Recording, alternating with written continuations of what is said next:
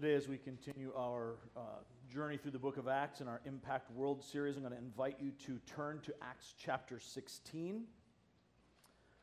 Uh, we're going to be looking at verses 6 to 40. So I'm going to read that whole passage for you. Uh, gonna, I'll give you a minute to, to find it. Acts 16, we're going to read the majority of the chapter. And uh, a few months ago, uh, in the book of Acts, we did a sermon um, called God's Surprising Sovereignty and Suffering. And the song that we just sang uh, really fits that well. Today, uh, that's not quite our same focus. We're not so much looking at the suffering as our plans being uprooted by God. So, as we uh, work through this today, hopefully you will, will see how this plays out beginning with chapter, uh, chapter 16, verse 6. Paul and his companions traveled throughout the region of Phrygia and Galatia, having been kept by the Holy Spirit from preaching the word in the province of Asia. When they came to the border of Mysia, they tried to enter Bithynia, but the Spirit of Jesus would not allow them to. So they passed by Mysia and, and went down to Troas. During the night, Paul had a vision of a man of Macedonia standing and begging him, Come over to Macedonia and help us. After Paul had seen the vision, we got ready at once to leave for Macedonia, concluding that God had called us to preach the gospel to them. From Troas, we put out to sea and sailed straight for Samothrace. And the next day, we went on to Neapolis. From there, we traveled to Philippi, a Roman colony in the leading city of that district of, of uh, Macedonia. We stayed there several days. On the Sabbath, we went outside the city gate to the river, where we expected to find a place of prayer. We sat down and began to speak to the women who had gathered there. One of those listening was a woman from the city of Thyatira named Lydia, a dealer in purple cloth. She was a worshiper of God. The Lord opened her heart to respond to Paul's message. When she and the members of her household were baptized, she invited us to her home. If you consider me a believer in the Lord, she said, come and stay at my house. And she persuaded us.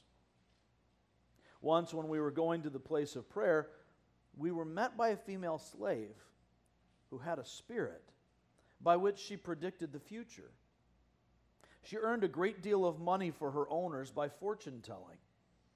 She followed Paul and the rest of us, shouting, These men are servants of the Most High God who are telling you the way to be saved. She kept this up for many days.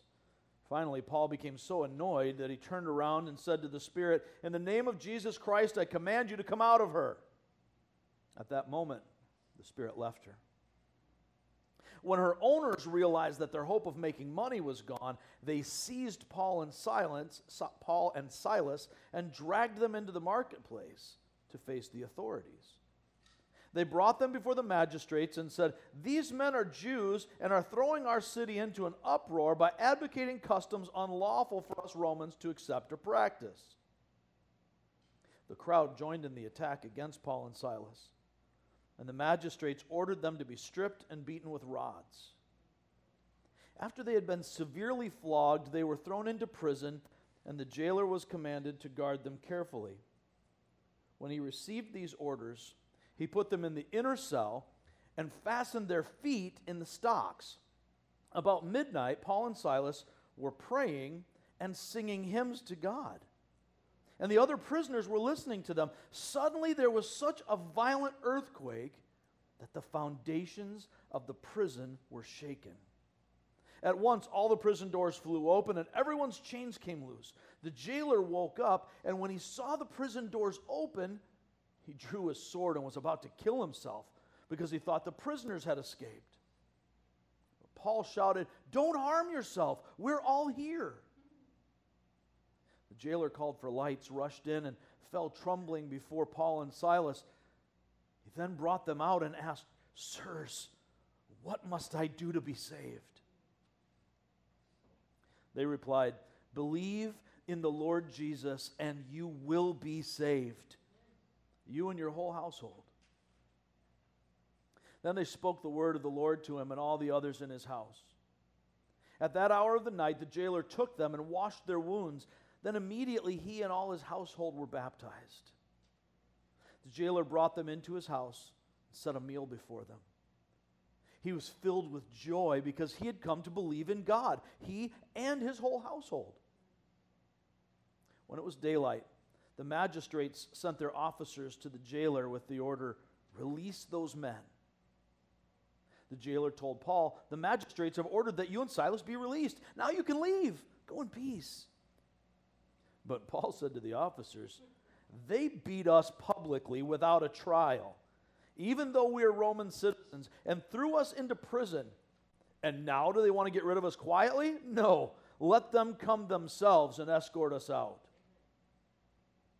The officers re- reported this to the magistrates, and when they heard that Paul and Silas were Roman citizens, they were alarmed. They came to appease them and escorted them from the prison, requesting them to leave the city. After Paul and Silas came out of the prison, they went to Lydia's house, where they met with the brothers and sisters and encouraged them. Then they left. Father, as we read your word together today and as we endeavor to study and, and learn what you have for us, I pray that you would make the message prominent, that the messenger would be of, of little account. Father, in this moment, speak to our hearts by your Holy Spirit. Speak beyond your servant's faltering tongue. Lord, we confess to you that we have, even this week, even today, lived for ourselves. We have lived for our plans, our expectations. We have loved you with less than our whole heart. And we've prioritized other things above you. Father, we have not loved our neighbor perfectly. We have not loved our neighbor as ourselves, especially those who are difficult for us to, to swallow sometimes. We've not loved as Christ has loved us. We confess our sins to you, Lord. We thank you for your mercy. We thank you for your grace. We ask that you would change us, that you would stir in us a fire, a passion to do your will, not our will. Father, inspire us, move us, convict us, that we might together pray, Lord, take my life let it be consecrated to you. Father, open our eyes, open our hearts. Help us to receive, not just to hear, but to receive your word and to become doers. These things we pray by the power of the Spirit in Jesus' name and for your glory. Amen. Well, one time as. Uh, as we were driving back from visiting Shelley's family in Illinois, we encountered uh, something of a surprise. We were uh, trying to get home on the highway, and, and, as I tried to get onto the highway that led home, uh, there was a barricade with a sign that read, Road closed, detour. As you might imagine, I was less than pleased. This forced us to take a bunch of twisting back roads that I would not have chosen, lengthening our trip, meaning we would not get home at a decent hour. It was going to be way past dark, way past when we wanted to get home. That was not the plan. Now, I didn't know why the road was closed, just that I was very, very disappointed that my plans and expectations were wrecked. Well, as it turns out, it was, it was actually a great trip. It was filled with beautiful scenery that I never would have seen from the highway. and as we were going through this, even though it was longer than what I expected, in the end, I came to appreciate it. But don't be confused, it took a while. I had to adjust my attitude. I had to choose to adjust my attitude to be able to see things differently. And until I adjusted my attitude, I couldn't really see the beauty, but the beauty was there the whole time. I didn't know why I had to take this particular route, but I didn't need to. Someone else with knowledge I didn't have did know. this is exactly what we see Paul and Silas going through in today's passage, and exactly what we need to understand and apply from it. Which brings us to our core reality for today. God's perfect plan often comes dressed as disappointment. I'm going to say that again. Let it, let it sink in. We want to get this in our head because this is what we're seeing throughout the text. This is the point of the passage and what you and I need to wrestle with, understand, and apply as we go forward. God's perfect plan often comes dressed as disappointment. Now, again, as I mentioned earlier, we, we've already looked previously at the idea that God is sovereign in our suffering, that God has a plan, and what the devil uh, intends uh, as a weapon, God has ordained as a tool. But that's not really the focus that we want to see today. What we want to recognize in this is that God is doing something that may not align with what you and I expect. God's plan, which He has laid out before time began, which He intends for our good, for His glory, may very well involve shutting down things that you don't want Him to shut down. As we work through this, we see in the book of Acts over and over and over again the Holy Spirit acting, the, whole, the Holy Spirit moving, guiding, directing. And what we see is not usually tongues of fire descending like in, in Acts 2. It's not usually big miraculous things. We'll see a big miraculous thing today, but it's not usually that. What we see very often is the Holy Spirit working through things that we would not desire in our flesh, that we would not choose. Very often, unexpected. Our plans go this way, and God says, uh uh-uh, uh, I want you to go that way. Well, that's what we're seeing today in this passage. So let's work through some things. There are three specific areas that we want to look at as we examine the Holy Spirit's undesired signs. The Holy Spirit is working, He is active.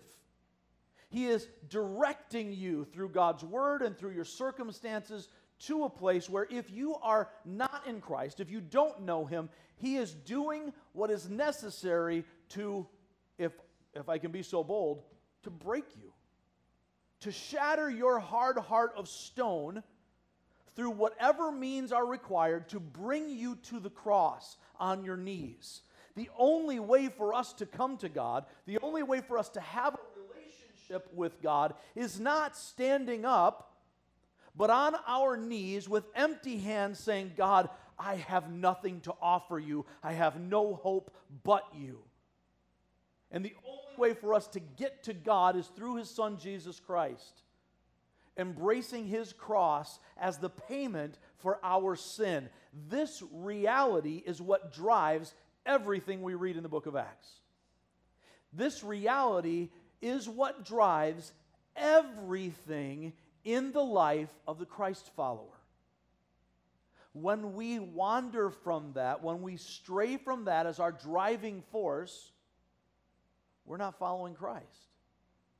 We're forgetting about the reality of Christ. That doesn't take away our relationship, but it certainly does alter our ability to follow Him. God's perfect plan often comes dressed as disappointment. And the first undesired sign that we see here by the Holy Spirit is blocked goals. Notice what happens at the beginning of the chapter, eh, or at the beginning of the passage in verse 6. Paul and his companions are traveling through the region of uh, Phrygia and Galatia. You may remember that they took this inland route after splitting with uh, Barnabas, after Paul split with Barnabas, and he takes Silas. Barnabas and Mark go to Cyprus to visit the churches there. Uh, Paul and Silas uh, take the inland route to go to the churches that they had planted there. At that point, regardless of what the maps in your Bible say, at that point, it really isn't a missionary journey, it's a pastoral visit journey. But now, having done that, having accomplished that portion, they turn their attention to spreading the gospel. They recognize this is why we are here. to further the advancement of God's kingdom rule on this planet. So that those who are dead in sin can be alive in Christ through the gospel, through the good news that God loved us so much that he sent his son to die in our place, to pay for our wages of sin, so that we could have the gift of eternal life by believing in him. That's where they are now. They're, they're traveling. They go through uh, Phrygia and Galatia, and they want to go. Uh, they want to go into Asia. And the Holy Spirit doesn't let them go into Asia. We're not told how the Holy Spirit blocks this, but He does block their goal. As they're moving, the logical thing as they follow this path is to continue to move into the, the province of Asia, which is uh, now modern Turkey. It's not the continent like we would think of now, but, but in, the, in this um, western portion of Turkey, they're, they're moving into this. And God says, No. I don't want you to preach the gospel there. Now, that's a strange thing for us to hear, isn't it? Eventually, these areas will receive the gospel and will read letters to these churches in places like uh, Ephesus and, and uh, Laodicea and, and other places. But for right now, what we see is God saying, That's not where I want you to go. So they continue on their path and they say, Well, if we can't go, can't go south and west, then let's, let's go into the north. Let's go up into Bithynia. We'll go north and east. And God says, no. Again, the Holy Spirit blocks their goals. Now, they think they've got a good thing going on, they think they've got a good plan. And God blocks them. Everything we see here, by the, by the way, throughout this entire passage, and, and, and starting right here with this blocked goals idea, flies in the face, condemns the prosperity gospel as heresy. We hear so much in our society how God wants us happy and healthy and prosperous. That's just not what we see in the scripture.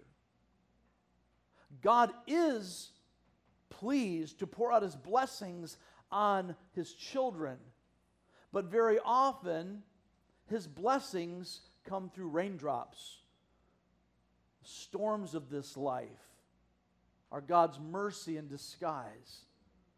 As God does what is best for us, not what we think is best for us according to the flesh. That's the primary issue I have with everything related to the prosperity gospels. It looks at God through flesh eyes rather than looking at the world through divine eyes. We need to flip it and follow the scripture, not our own feelings. That's what happens here. They have a good plan. God has a better plan.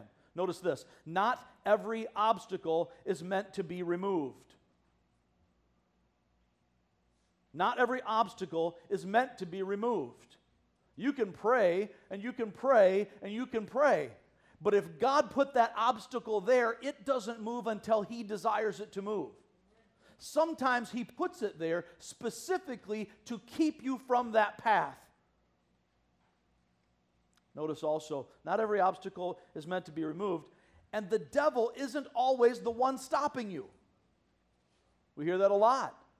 The devil's trying to stop you, God's trying to bless you. God's trying to give you all of these things that you want. God wants to give you the desires of your heart. God does want to give you the desires of your heart when the desires of your heart align with the desires of His heart.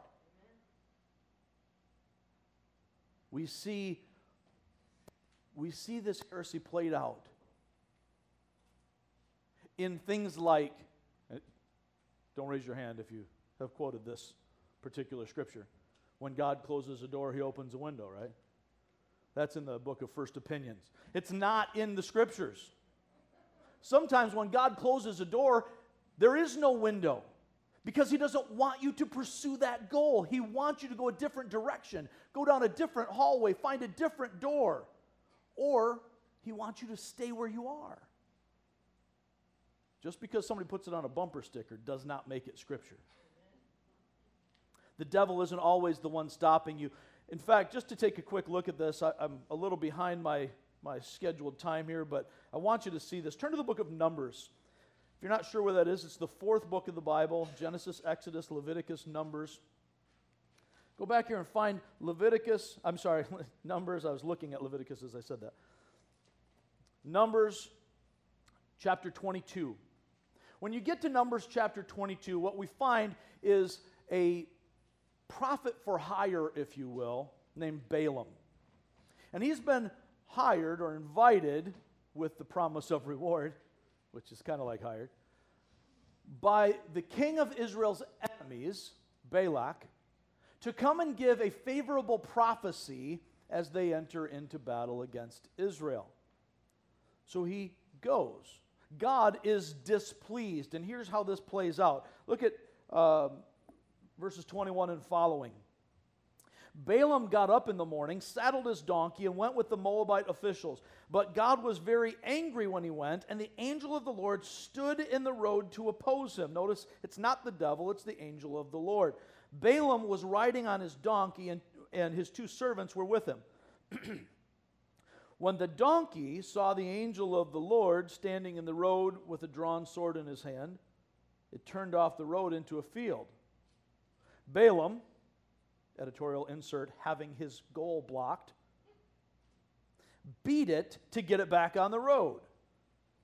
Then the angel of the Lord stood in a narrow path through the vineyards with walls on both sides. When the donkey saw the angel of the Lord, it pressed close to the wall, crushing Balaam's foot against it.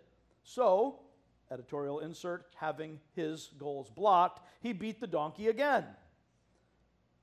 Then the angel of the Lord moved on ahead and stood in a narrow place where there was no room to turn, either to the right or to the left. When the donkey saw the angel of the Lord, it lay down under Balaam. And he was angry, having his goals blocked. And what did he do? He beat it with his staff. Then the Lord opened the donkey's mouth. Okay, that's unusual. And it said to Balaam, What have I done to you to make you beat me these three times? Balaam apparently caught up in his disappointment at his blocked goals, his frustration, his anger. When our goals are blocked, we get frustrated and angry.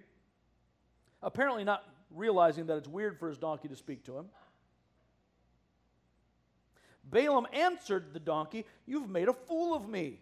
It's really, you know, you're in a bad spot when you're arguing with a donkey, right? If only I had a sword in my hand, I would kill you right now.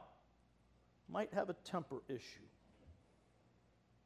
The donkey said to Balaam, Am I not your own donkey, which you have always ridden to this day? Have I been in the habit of doing this to you? No, he said. Then the Lord opened Balaam's eyes, and he saw the angel of the Lord standing in the road with his sword drawn. So he bowed low and fell face down. The angel of the Lord asked him, Why have you beaten your donkey these three times? I have come here to oppose you because your path is a reckless one before me. Now, I'm going to tell you, Balaam probably thought, just as you and I think very often, why is the devil attacking me? Why is everything going wrong? I can't get this stupid donkey to go. Why do I have this flat tire? Why does my car not start? Why do things go wrong? It must be the devil. It's often not the devil. The angel says, I've come here to oppose you because your path is a reckless one before me.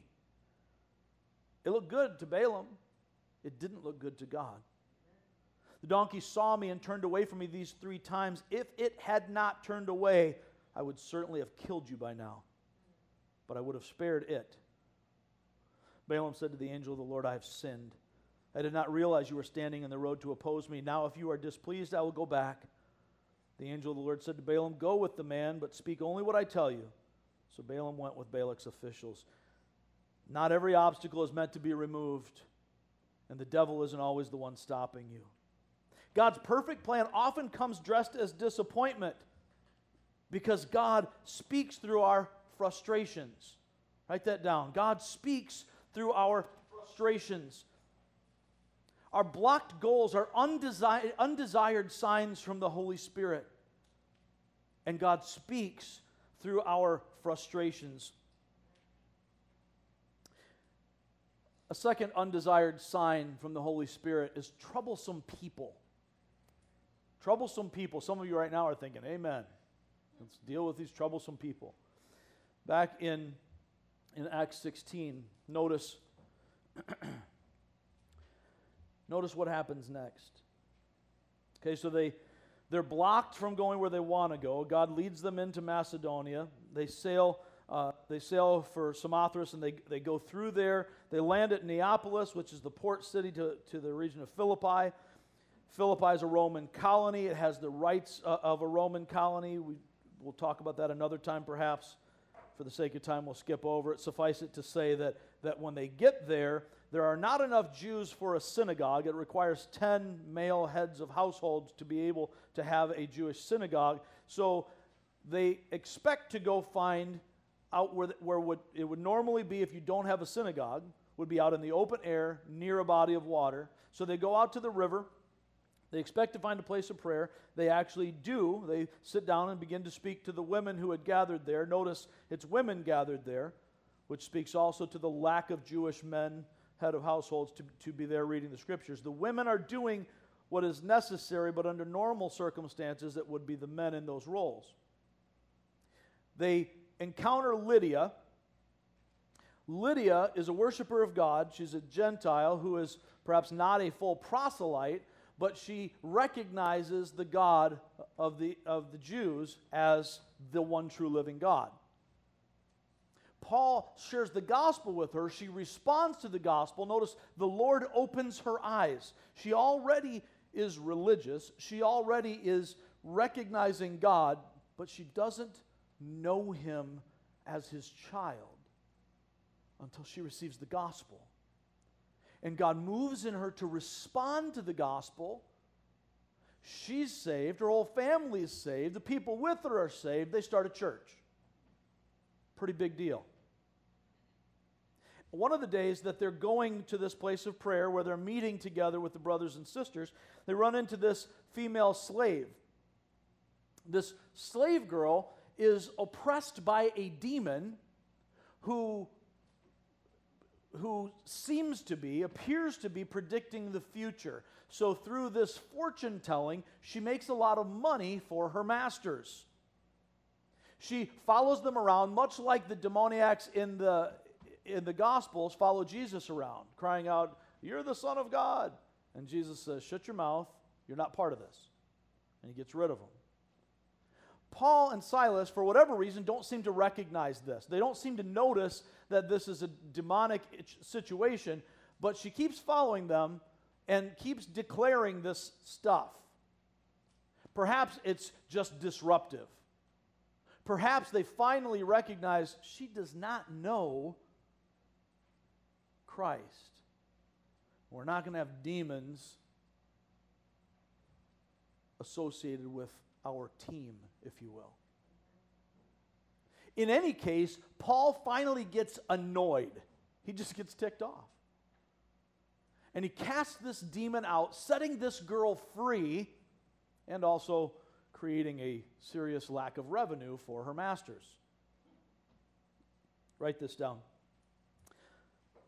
The people who most need our ministry are sometimes the ones who irritate us. The people who most need our ministry are sometimes the ones who irritate us. God, in His Holy Spirit, directs us through signs we would not desire, like troublesome people. These people that irritate us may be unsaved folks who need to hear the gospel, but they just bug you, and you don't want to share it. Like Jonah not wanting to go to the Ninevites. They just bothered him. He was so anti Ninevite so anti Assyrian, he did not want to share God's message with them. Maybe it's a brother and sister in the church that you just find about as huggable as a cactus, and they just wear on your last nerve. But God might be specifically telling you that person needs your loving ministry. Difficult people come to us in many forms. The people who most need our ministry are sometimes the ones who irritate us. Second point under troublesome people difficult people carry burdens we often don't understand or even recognize.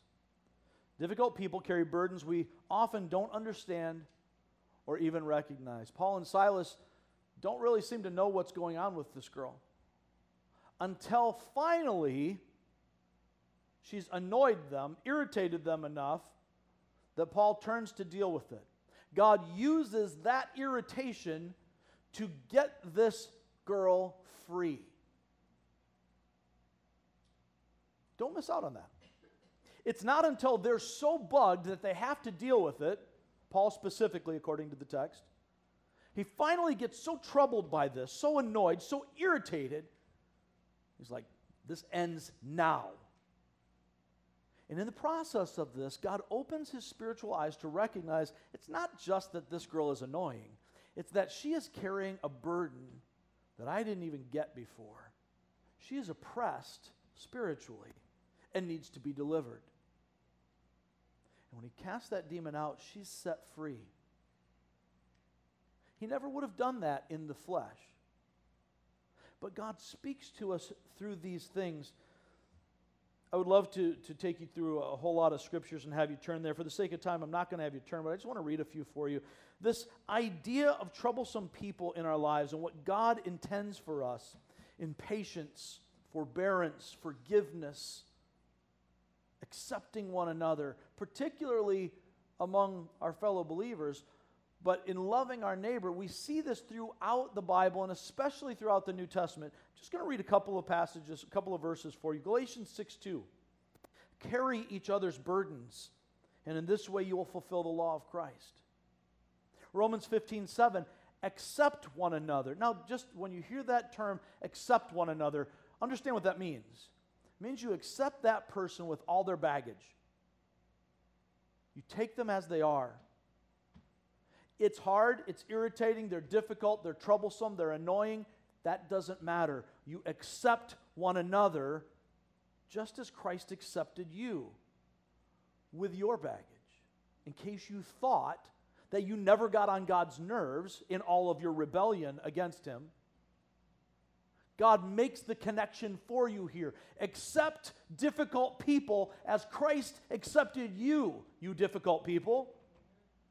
Ephesians 4:32 Be kind and tenderhearted to one another, forgiving each other, just as in Christ God forgave you. You don't forgive somebody unless there's something to forgive. Those people in the family who get on your nerves, specifically what Paul's talking about in Ephesians, forgive them. Put up with one another, he says elsewhere. We see this idea of bearing one another's burdens, accepting one another's foibles, working hard to get foibles in wherever I can.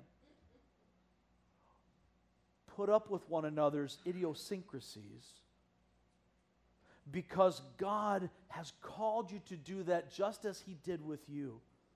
Now, this is why membership in the local church is so important. It really is. It's even central to New, Christ, New Testament Christianity. We see it throughout. All of the letters of, that we see to the churches are written as if there is a committed body of people, married, if you will, to one another. Not hanging out, not loosely affiliated, but committed in. So much so that when someone is in sin, when someone refuses to repent, refuses to live right, you put them out of the body. You can't put them out if there isn't an in. It's central to what we see in the New Testament. Why? Because it's the place and means of living out these commands that we have. Living them out with real people, not theoretical love, but living them out with real people who are prone to get on one another's nerves. That's how family is, right? Any of you guys, raise your hand if you grew up with brothers and sisters. Anybody? Raise your hand if they ever got on your nerves. That's what family does. You can't love one another, accept one another, bear with one another, forgive one another, unless you actually have those close relationships where people bug you. Love bugs one another and deals with it. We can't fulfill the commands of Christ without that dynamic, specifically because real people will disappoint us, and you'll disappoint them. That's why Christ gives us the church. God's perfect plan often comes dressed as disappointment as God speaks through our irritations. Mark it down. God speaks through our irritations. The people who most need our ministry are sometimes the ones who irritate us. Difficult people carry burdens we often don't understand or even recognize. God speaks through our irritations. We've talked about block goals, we've talked about troublesome people. Uh, the third undesired sign from the Holy Spirit that we see in the passage is unjust treatment. We have a lot of talk now at this current moment in our society about injustice. I wish we talked about injustice more often, but we're talking about it right now. And as the people of God, we should work to combat injustice, but we also need to recognize that we are born to face injustice. God has a plan for us. It doesn't look the way we expect it to look. For those of you who work ahead and have already filled in your blank in the program, you may recognize this next point. When life gives you lemons, make what? No, not lemonade. You got to know me better than that. Why would I tell you lemonade? I did set you up, didn't I? When life gives you lemons, make disciples. That's what Paul and Silas do here. They get dealt a bad hand. The owners of this slave girl are ticked because they lost revenue. That's the dark side of capitalism if I ever saw it. They drag them out into the public area, bring the magistrates, say, These guys are stirring up trouble and leading us into unlawful things. You need to deal with them. Now, you can debate whether they were technically correct, Roman citizens were not allowed to participate in unauthorized religious ceremonies or, or uh, ceremonies of unauthorized religions, but they weren't promoting a new religion. Christianity was not a religion, it was the completion, the fulfillment of Judaism, which was an accepted religion authorized by the Roman government. Nonetheless, they were not guilty of stirring up trouble. They were not causing a ruckus in town. They were simply combating injustice. But they get treated unfairly, they get beaten and arrested and humiliated, locked in stocks that are specifically designed to spread the legs and cause painful cramping. That was the, the, the way these were intended, all without a trial. Read the text. There's no trial that happens here. It's a mob. It's, it's a mob. They bring them out, they accuse them of things. The magistrates are there, the crowd gets worked up, they get in it with them. Well, we're going to beat them and drag them off. They're not convicted of any crimes, there's no trial. When life gives you lemons, make disciples. Notice what happens when they're there. They're put in the inner cell, the most secure cell. They're put in these stocks so that they can't get out because the, the jailer's been charged with this solemn duty of keeping them protected, keeping them locked away. Uh, letting them go, if you let prisoners get away under Roman law, you forfeit your own life in their place. That's why when, they, when he thinks they escaped, he's ready to kill himself. But notice what happens about midnight with my wounds still bleeding, still feeling the pain. I got to tell you, if I have a headache, I don't want to talk to anybody. These guys have been beaten, dragged off, bloodied, locked up. And they're praying and singing praise to God for everybody to hear. The other prisoners hear it, the jailer hears it, they all hear it. In the process of their worshiping through this difficult situation, God delivers them. God delivers them in a miraculous way. It's not normal for people singing to cause earthquakes that break open jail cells. That's what God does here the jailer freaks, he's ready to kill himself. Paul says, Hey, hey, hey, hey, hold up, dude. We haven't gone anywhere. That by itself ought to tell us something about the attitude of these Christ followers. God sprung them. They could have left. They didn't. They stayed and made disciples. Second point under unjust treatment how we handle mistreatment is our truest testimony of the reality of Christ in us. How we handle mistreatment is our truest testimony of the reality of Christ in us. Because of how they handled it, when, when we see God's power demonstrated and they stayed and they preached the gospel, the guy's overwhelmed by the power of God. What must I do to be saved? Believe in the Lord Jesus Christ. Let me tell you about him. While they're still bruised and battered and bleeding in the middle of the night, they're concerned about his eternal salvation. He receives the gospel. His whole household receives the gospel. They're immediately baptized. But before they even get baptized, notice what happens. His heart turns. He takes uh, Paul and Silas home, dresses their wounds, gives them a meal. There is this powerful movement of God in how they handle their mistreatment that ministers to this Roman jailer and to his whole family. There's an impact that comes from that unjust treatment.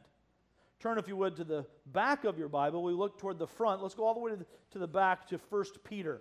Not all the way to the back to Revelation, but where the books get skinny.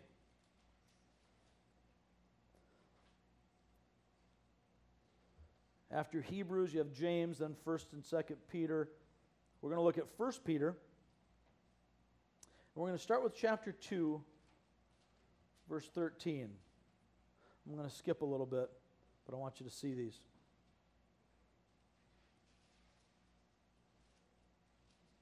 Love hearing those pages turn. I'll give you just a second to get there. Peter writes to the churches Submit yourselves for the Lord's sake to every human authority, whether to the emperor as the supreme authority, or to governors who are sent by him to punish those who do wrong and commend those who do right. For it is God's will that by doing good, you should silence the ignorant talk of foolish people. Live as free people, but do not use your freedom as a cover up for evil. Live as God's slaves. Show proper respect to everyone, love the family of believers, fear God, honor the emperor. He goes on. That's his general call to all believers. Then he gets specific. He starts to talk to slaves. He starts to talk to wives. Why does he talk to slaves and wives? Because they are in a position of submission in the society that is often uncomfortable. Amen? Any position of submission is by its nature uncomfortable. He is not in any way endorsing slavery or endorsing misogyny. What he's saying is if you're in this situation, how you handle it is your testimony. Slaves, verse 18, in reverent fear of God, submit yourselves to your masters, not only to those who are good and considerate, but also to those who are harsh. For it is commendable if someone bears up under the pain of unjust suffering because they are conscious of God. But how is it to your credit if you receive a beating for doing wrong and endure it? But if you suffer for doing good and you endure it, this is commendable before God. To this you were called because Christ suffered for you, leaving you an example that you should follow in his steps. Before I go on, I just want to point out if we are more worked up about our American freedoms than we are about our duty to Christ, we are missing the boat. I will stand as a patriot for as long as America will stand for its values. But the reality is, if my commitment is more to don't tread on me than it is to love your neighbor submit out of reverence for Christ, then I'm living for a different master and I've made my patriotism an idol. We dare not allow what we call the American way to trump the Christian way. We live for Him alone. So while he's talking here to slaves, it is applicable to all of us. Why is he saying it to slaves? Because they're in that situation. You and I are not in a slavery situation, but do we get mistreated? Have you ever been mistreated by your boss, been passed over for a promotion to, given to somebody else who didn't deserve it when you did? Have you ever been accused of something you didn't do? Injustice happens a lot. How we handle our mistreatment is our truest testimony of the reality of Christ in us. Verse 21 To this you were called because Christ suffered for you, leaving you an example that you should follow in his steps. Jump down to uh, jump down to verse uh, chapter three, verse eight. He's, he continues his talk to wives, a little blurb to husbands about how you handle it. Uh, he doesn't speak to masters of slaves. Paul does elsewhere and says, hey, don't, don't mistreat your slaves. You answer to God just as they answer to you. In verse 8, he says, finally, all of you, be like minded, be sympathetic, love one another, be compassionate and humble. I love the, the Living Bible version of this. It says, you should be like one big happy family full of sympathy toward one another, loving one another with, with happy hearts and humble minds. It goes on to say, Do not repay evil with evil or insult with insult. On the contrary, repay evil with blessing, because to this you were called, so that you may inherit a blessing. Jump down to 13. Who's going to harm you if you're eager to do good? But even if you should suffer for what is right, you're blessed. Do not fear their threats. Do not be frightened, but in your hearts revere Christ as Lord. Always be prepared to give an answer to everyone who asks you to give the reason for the hope that you have. But do this with gentleness and respect, keeping a clear conscience, so that those who speak maliciously against your good behavior in Christ may be ashamed of their slander. For it's better if it's God's will to suffer for doing good than for doing evil. For Christ also suffered once for sins, the righteous for the unrighteous, to bring you to God. He was put to death in the body, made alive in the spirit. Now, we endure unjust treatment because God uses that to speak to us. It's an undesired sign, but it is still a sign from the Holy Spirit. Paul and Silas, through this adversity, begin this missionary journey with salvation of this jailer and his family. God's plan is bigger than them. Contrary to what we are so often told, it's not about me. It's not.